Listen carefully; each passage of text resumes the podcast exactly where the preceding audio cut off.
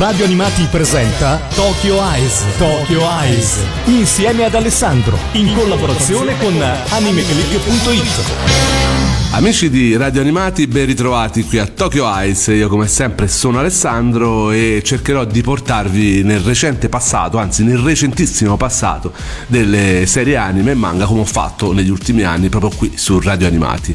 In realtà oggi la nostra macchina del tempo, come è stata l'altra volta, farà veramente un viaggio brevissimo. L'altra volta siamo andati a parlare di Darling in the Franks, una delle serie più chiacchierate di questo 2018, serie che è finita a ridosso dell'estate e eh, questa volta non andremo più di tanto lontano perché ci fermeremo alla primavera proprio di quest'anno, eh, stagione che di per sé eh, porta sempre serie anime molto interessanti. Secondo me quest'anno abbiamo avuto davvero una serie di eh, titoli che possono veramente interessare il pubblico di radio animati. Io ne ho scelti tre oggi di diversa fattura, anche di diverso, proprio diversa trama, di diverso target però tutti secondo me hanno questa linea conduttrice che eh, possono essere davvero interessanti per voi, per persone diciamo un po' più adulte e eh, sicuramente alla ricerca di temi che possono essere interessanti nonostante ecco, non seguiate tantissimo magari le serie recenti, cioè non siate proprio dei fanatici del simulcast e non seguite tutto sottotitolato,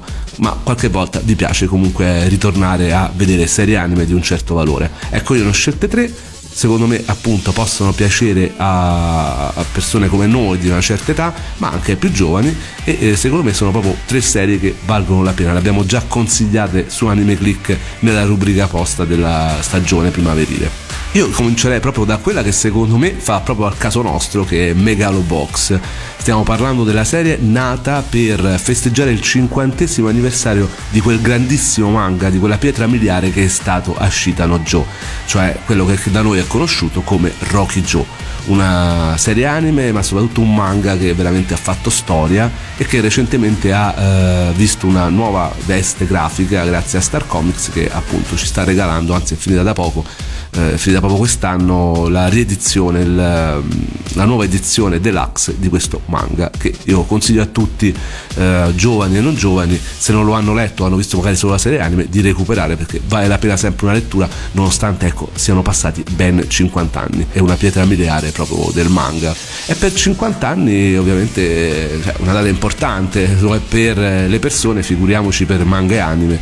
Quindi si è voluto festeggiare alla grande questo titolo eh, riportando i temi di Rocky Joe in una nuova serie anime. Una nuova serie anime che però ha una vita un po' a sé, ora ne parliamo approfonditamente, ma prima ci spariamo immediatamente quella che è la graffiante opening eh, di, di questa serie, Bite di Leo Imai.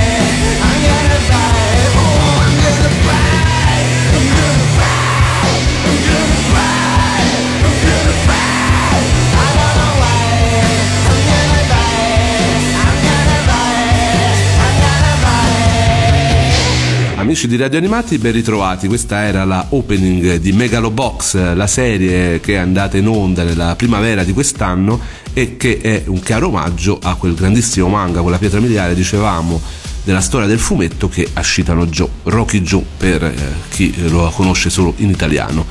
Questa era appunto la opening di una serie che si svolge in un ambiente futuristico in cui le persone aventi la cittadinanza vivono più o meno nella ricchezza, mentre nella periferia vi è una baraccopoli dove i cittadini senza licenza vivono in totale povertà.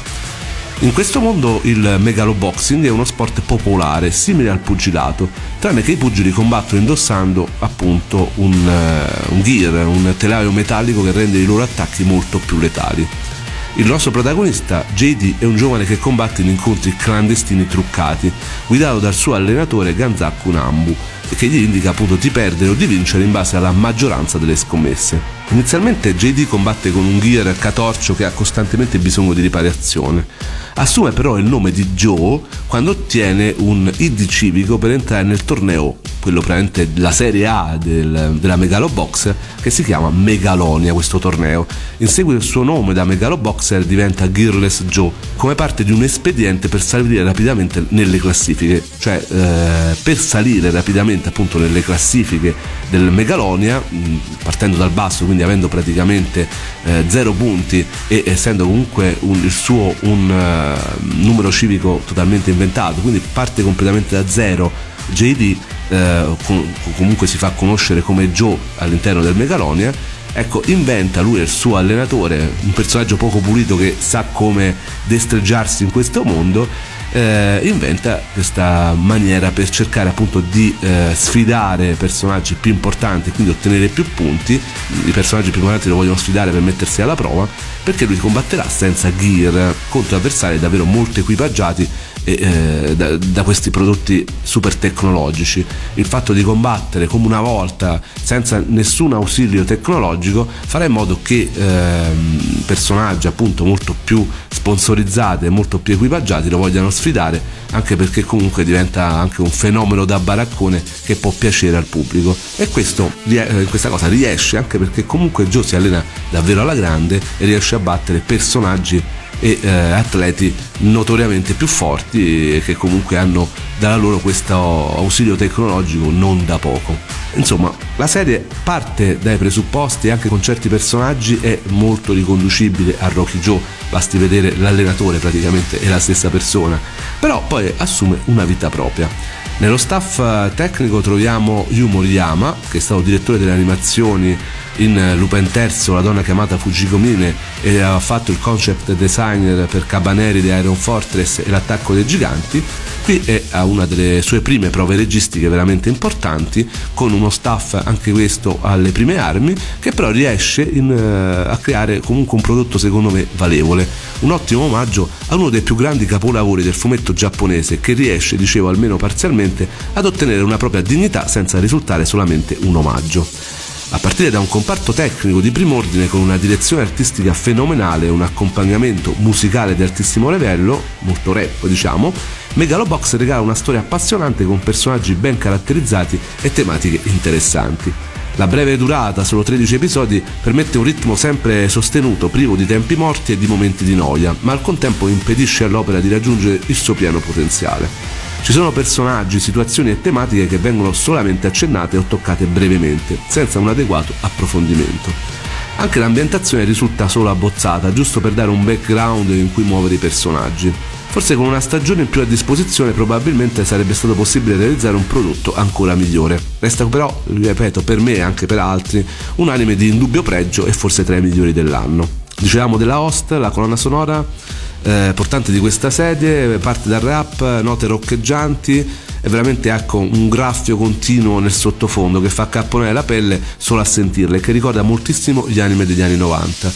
Persino nella veste grafica molto old school, c'è anche una voglia di eh, offrire una veste grafica eh, molto da VHS anni 90 Ecco, io ho ritrovato in questa serie anche come character design quello che, eh, forse lo ripeterò all'infinito perché quel periodo è stato magnifico secondo me, ecco, eh, ho ritrovato quello che era lo spirito degli anime della MTV Night. Era, sarebbe stato un anime da inquadrare perfettamente che non avrebbe sfigurato all'interno di, quella, di quello spazio animato che ci regalò MTV fra la fine degli anni 90 e l'inizio dei 2000. Sicuramente Megalobox vi farà respirare di nuovo quell'area, più che quella della serie originale, perché comunque sia è veramente una serie fatta bene, che io consiglio e che comunque non, non è solo un omaggio, come ho detto, e comunque non si ripete non vuole assolutamente eh, far respirare quell'atmosfera anni 70 in realtà ecco appunto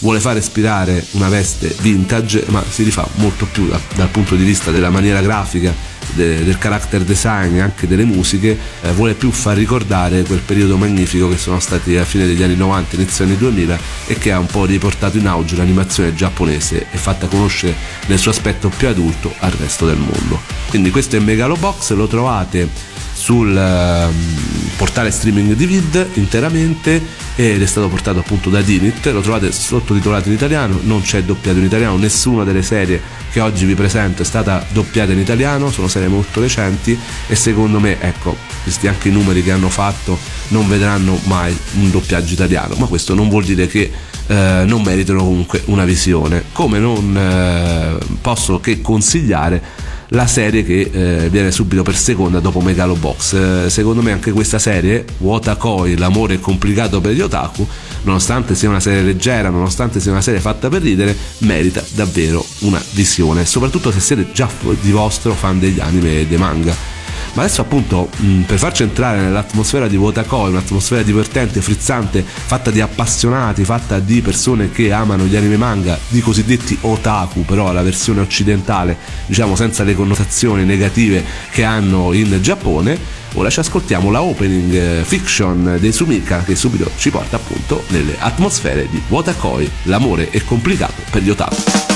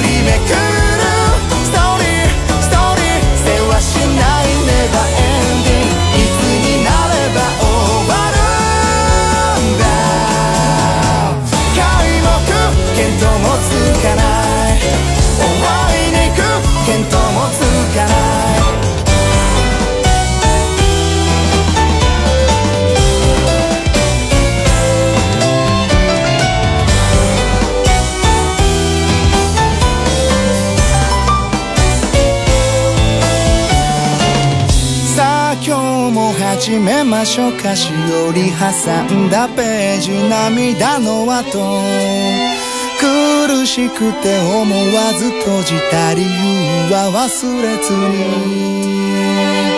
読み進めるほど白紙のページがお気に召すままに頂点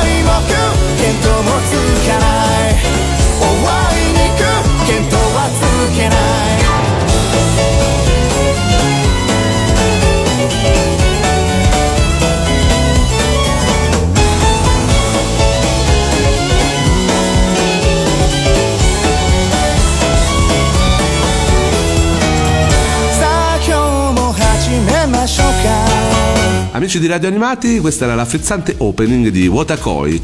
Eh, letteralmente, vabbè, adesso mi lancio nel mio giapponese maccheronico, Otaku Nikoi wa Muzakashi. Letteralmente dicevamo l'amore complicato per gli otaku. Con questo titolo è conosciuto d'altronde dove è stato presentato in Italia come streaming simulcast, cioè su Amazon Video, è lì che lo trovate su Prime Video. Eh, lo trovate sottotitolato tutta la stagione perché appunto è finita in primavera e eh, devo dire ha avuto un notevole riscontro fra gli appassionati.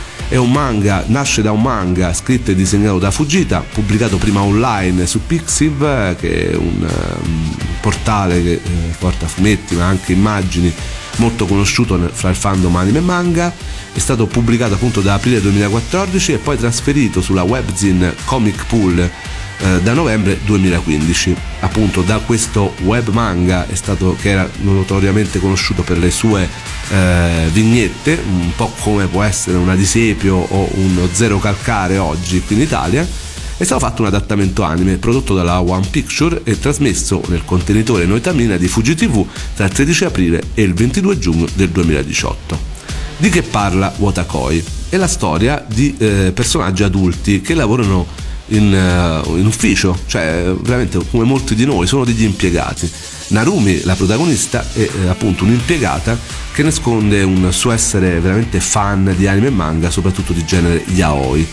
Cambia lavoro e ritrova l'affascinante amico di infanzia Hirotaka, che è anch'esso un otaku, però di videogiochi. Ecco, nasce un rapporto che già era molto forte quando erano più piccoli, appunto da amici d'infanzia, escono insieme e eh, decidono entrambi di eh, avere una relazione.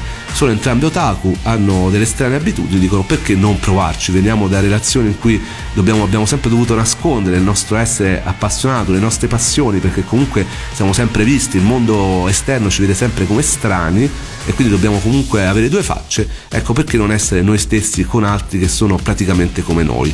Ed è da qui, da questo incipit, che parte la storia davvero molto divertente eh, di questa serie. Appunto, che succede quando un anime tratta delle storie d'amore con protagonisti degli adulti maturi e responsabili, ma ognuno con le sue passioni da otaku?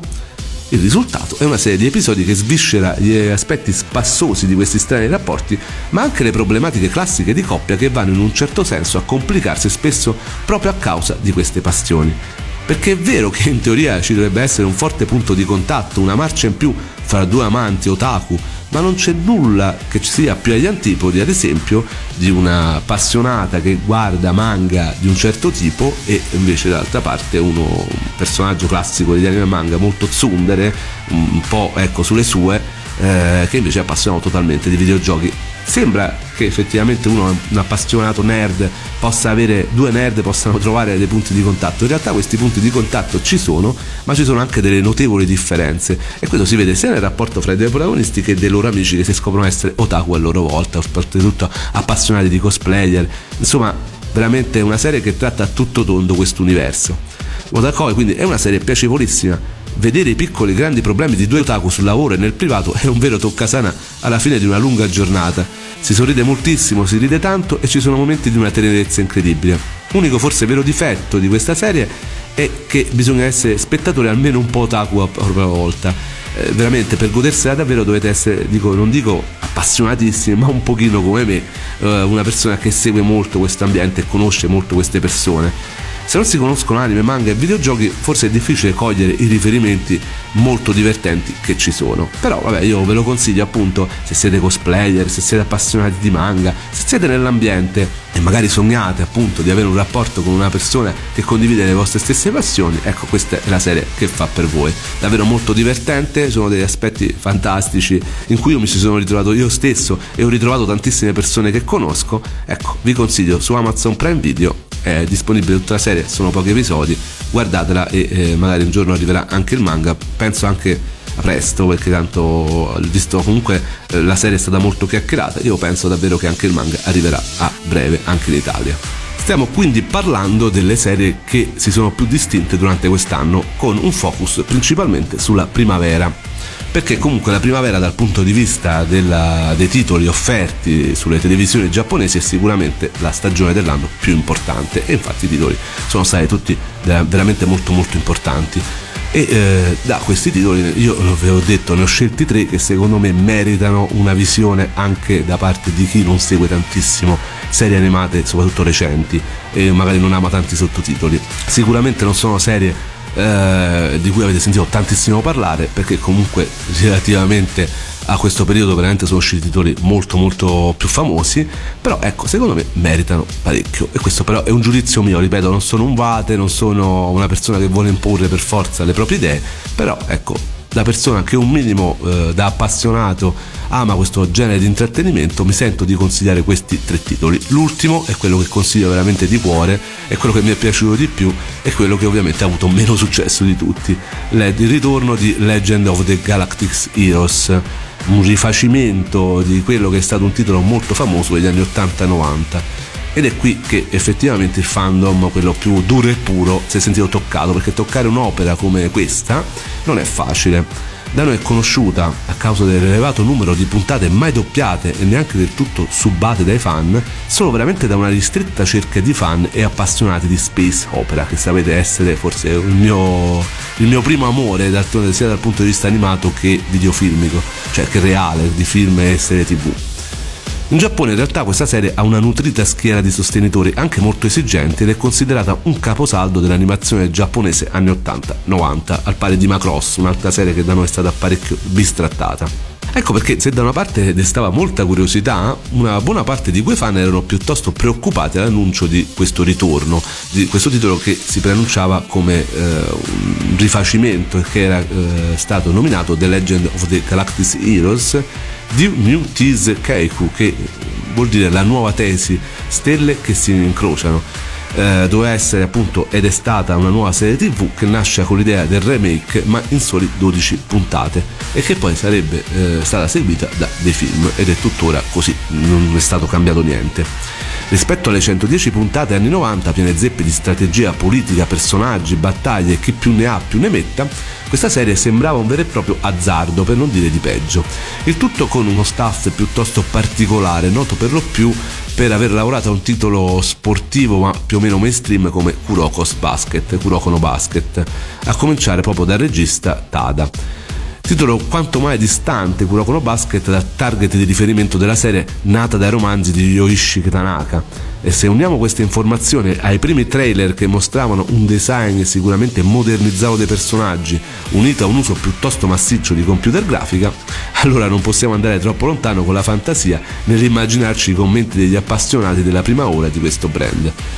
Cosa però mi ha fatto adorare questa serie, pur essendo una persona che non ha mai visto la serie originale e eh, che comunque eh, voleva approcciarsi appunto a questo titolo, il fatto che non sembri neanche un anime, almeno non è un anime nella sua classica forma di intrattenimento puro, bensì un piccolo saggio animato di politica e sociologia, quasi un prodotto ad uso e consumo didattico, ma con la giusta dose di azione e coinvolgimento atti a non annoiare lo spettatore e chi ha fatto la opening di questa serie? Perché mi è piaciuta tanto voi sapete che io sono appassionatissimo di un compositore in particolare che fa eh, colonne sonore di anime. Questo compositore si chiama Hiroyuki Savano ci ho dedicato anche una puntata intera di Tokyo Ice in passato. Ecco lui ha fatto la eh, opening di questa serie un opening molto bella che ti fa subito calare nelle atmosfere galattiche di questo titolo la canzone si chiama Binary Star ed è appunto la opening di questo titolo di Legend of the Galactic Heroes, una canzone che ti cala immediatamente nelle atmosfere galattiche di questo titolo.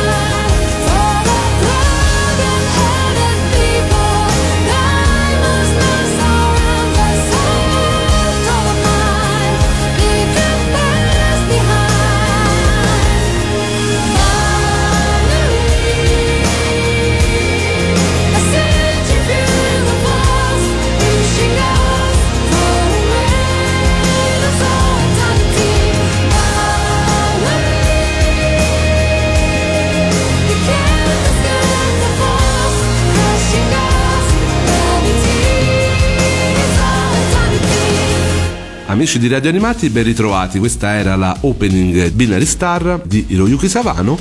Stiamo quindi parlando del ritorno di Legend of the Galactic Heroes.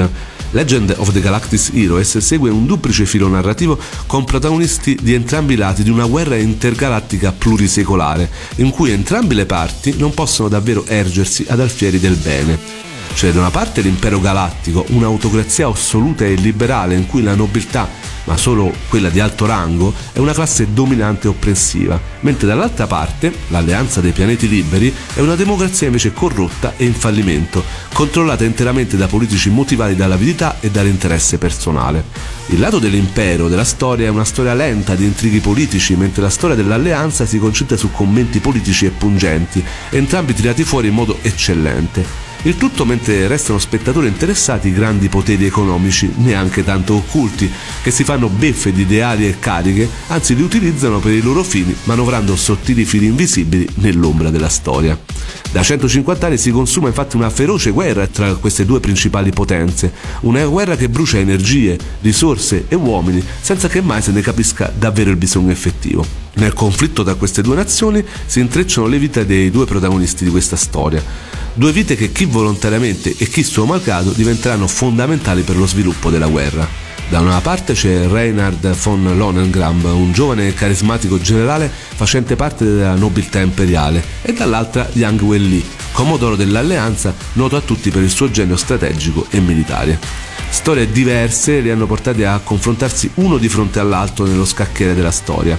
Reinhardt, nato nobile però di basso rango e per questo snobbato, è un personaggio che ha solo del credito verso l'impero, determinato a esigere la sua vendetta e conquistare il potere all'interno con ogni mezzo necessario.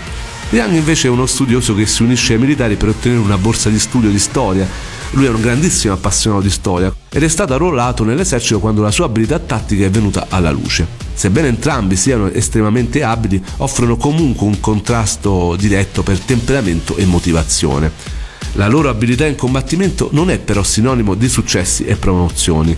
Essi scoperchiano quanto di marcio c'è a livello militare ma anche politico, attirandosi le antipatie di coloro che, legati a pensieri e a strategie vecchie ormai ammuffite, scorgono in loro il genio e ne nutrono una profonda invidia. Pur tuttavia questi due protagonisti non si fanno intimorire e ci regalano tattiche e battaglie realistiche strappate direttamente alle pagine della storia. Entrambi gli uomini sono così sfaccettati e complessi che ne rimani veramente rapito come spettatore e non sai davvero per chi ti fare alla fine. Cosa quindi criticare di questa serie? Sicuramente la fine repentina proprio nel momento culminante della parte finale, io capisco tutto il voler rimandare l'attenzione ai film, ma questo calo di sipario nel pieno del fluire delle emozioni, che erano veramente tante, è stata per me una castrazione molto punitiva verso noi spettatori, che forse a questo punto saremo tentati di buttare un occhio verso quella serie anni 80-90, riscoprendo forse un gioiellino che da noi forse è stato davvero purtroppo bistrattato, diciamoci la verità, ma 110 puntate sono veramente tante al giorno d'oggi. La serie è disponibile su Vid, non ha avuto grandissime visualizzazioni, eh, con grande dispiacere di Vid e anche mio, eh, sicuramente mh, mm, forse ecco una serie un po' troppo diversa dai soliti canoni. Ripeto, io non ho visto la serie vintage anni 80-90, ne ho sempre sentito parlare come una pietra miliare e quindi io davvero capisco le perplessità dei fan della prima ora. Però giudicato come prodotto a sé, questo remake io mi sento però in grado di promuoverlo in pieno. Nella brevità di 12 episodi riesce comunque a calarti in pieno nella storia, una space opera a sfondo politico-sociale davvero intrigante e da far vedere davvero magari a chi pensa che gli anime sono solo prodotti per bambini. La storia, dicevo, vive sui dualismi tra le due forze in campo come tra i due protagonisti, ben resi nelle loro mille sfaccettature. Certo l'esiguo numero di episodi costringe a certe scelte sbrigative e ad alcune forzature che possono pesare parecchio a chi conosce l'opera originale, così come l'uso massiccio della computer grafica che comunque, ripeto a mio parere, è sfruttata piuttosto bene. Insomma, un piccolo gioiellino, una serie che effettivamente meritava maggior fortuna ma è stata forse poco pubblicizzata e snobbata da chi invece conosceva la serie originale. Questo purtroppo succede sempre quando ci sono remake di serie molto amate del passato, è successo un po' per gli Amato 2229 e a maggior ragione per una serie molto meno conosciuta come Legend of the Galactic Heroes. Però ecco, sta su vid, se volete dargli un'occhiata, secondo me ecco, siete appassionati di storia, di space opera, eh, cercate una, qualcosa di maturo, non un cartone animato, comunque una storiella per ragazzini, ecco, una storia davvero molto adulta, ricca di sfaccettature, è appunto questo titolo qui. Legend of the Galactic Heroes, la serie del 2018, può essere un modo per avvicinarci anche a quella serie vintage degli anni 80-90. E niente, finisce anche oggi la puntata di Tokyo Ice. Io parlerei di anime per almeno altre 3-4 ore, ma sono sicuro che vi verrei a noia. Quindi, giustamente, finiamola qua. Se vi eh, ho interessato con questi titoli che oggi vi ho consigliato, guardateli, buttateci un occhio. Vi ho detto anche dove trovarli in italiano sottotitolato. Ecco, poi magari venitemi a far sapere eh, che cosa ne pensate sulle pagine di Anime Click. Andate sulla scheda, potete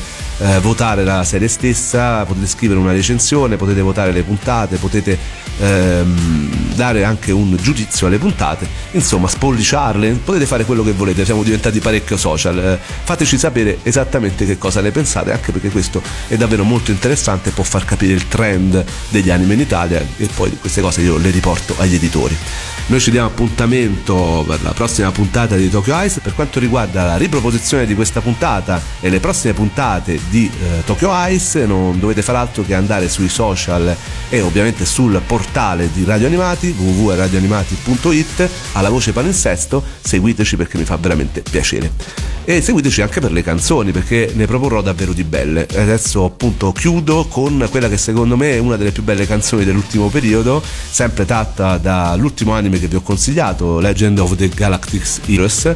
Lei è Elisa, una giovane ragazza poco più che trentenne, anzi mi sa che non le ha neanche raggiunti 30 anni, dell'89 e che è veramente molto conosciuta, riconoscerete sicuramente la sua voce, eh, ha fatto davvero tante tante sigle degli anime. E davvero una canzone molto bella è appunto la ending eh, di questa serie di cui ho parlato questa serie che secondo me merita parecchio la canzone si chiama Wish e con questo noi ci salutiamo. Viva l'animazione giapponese e viva le canzoni degli anime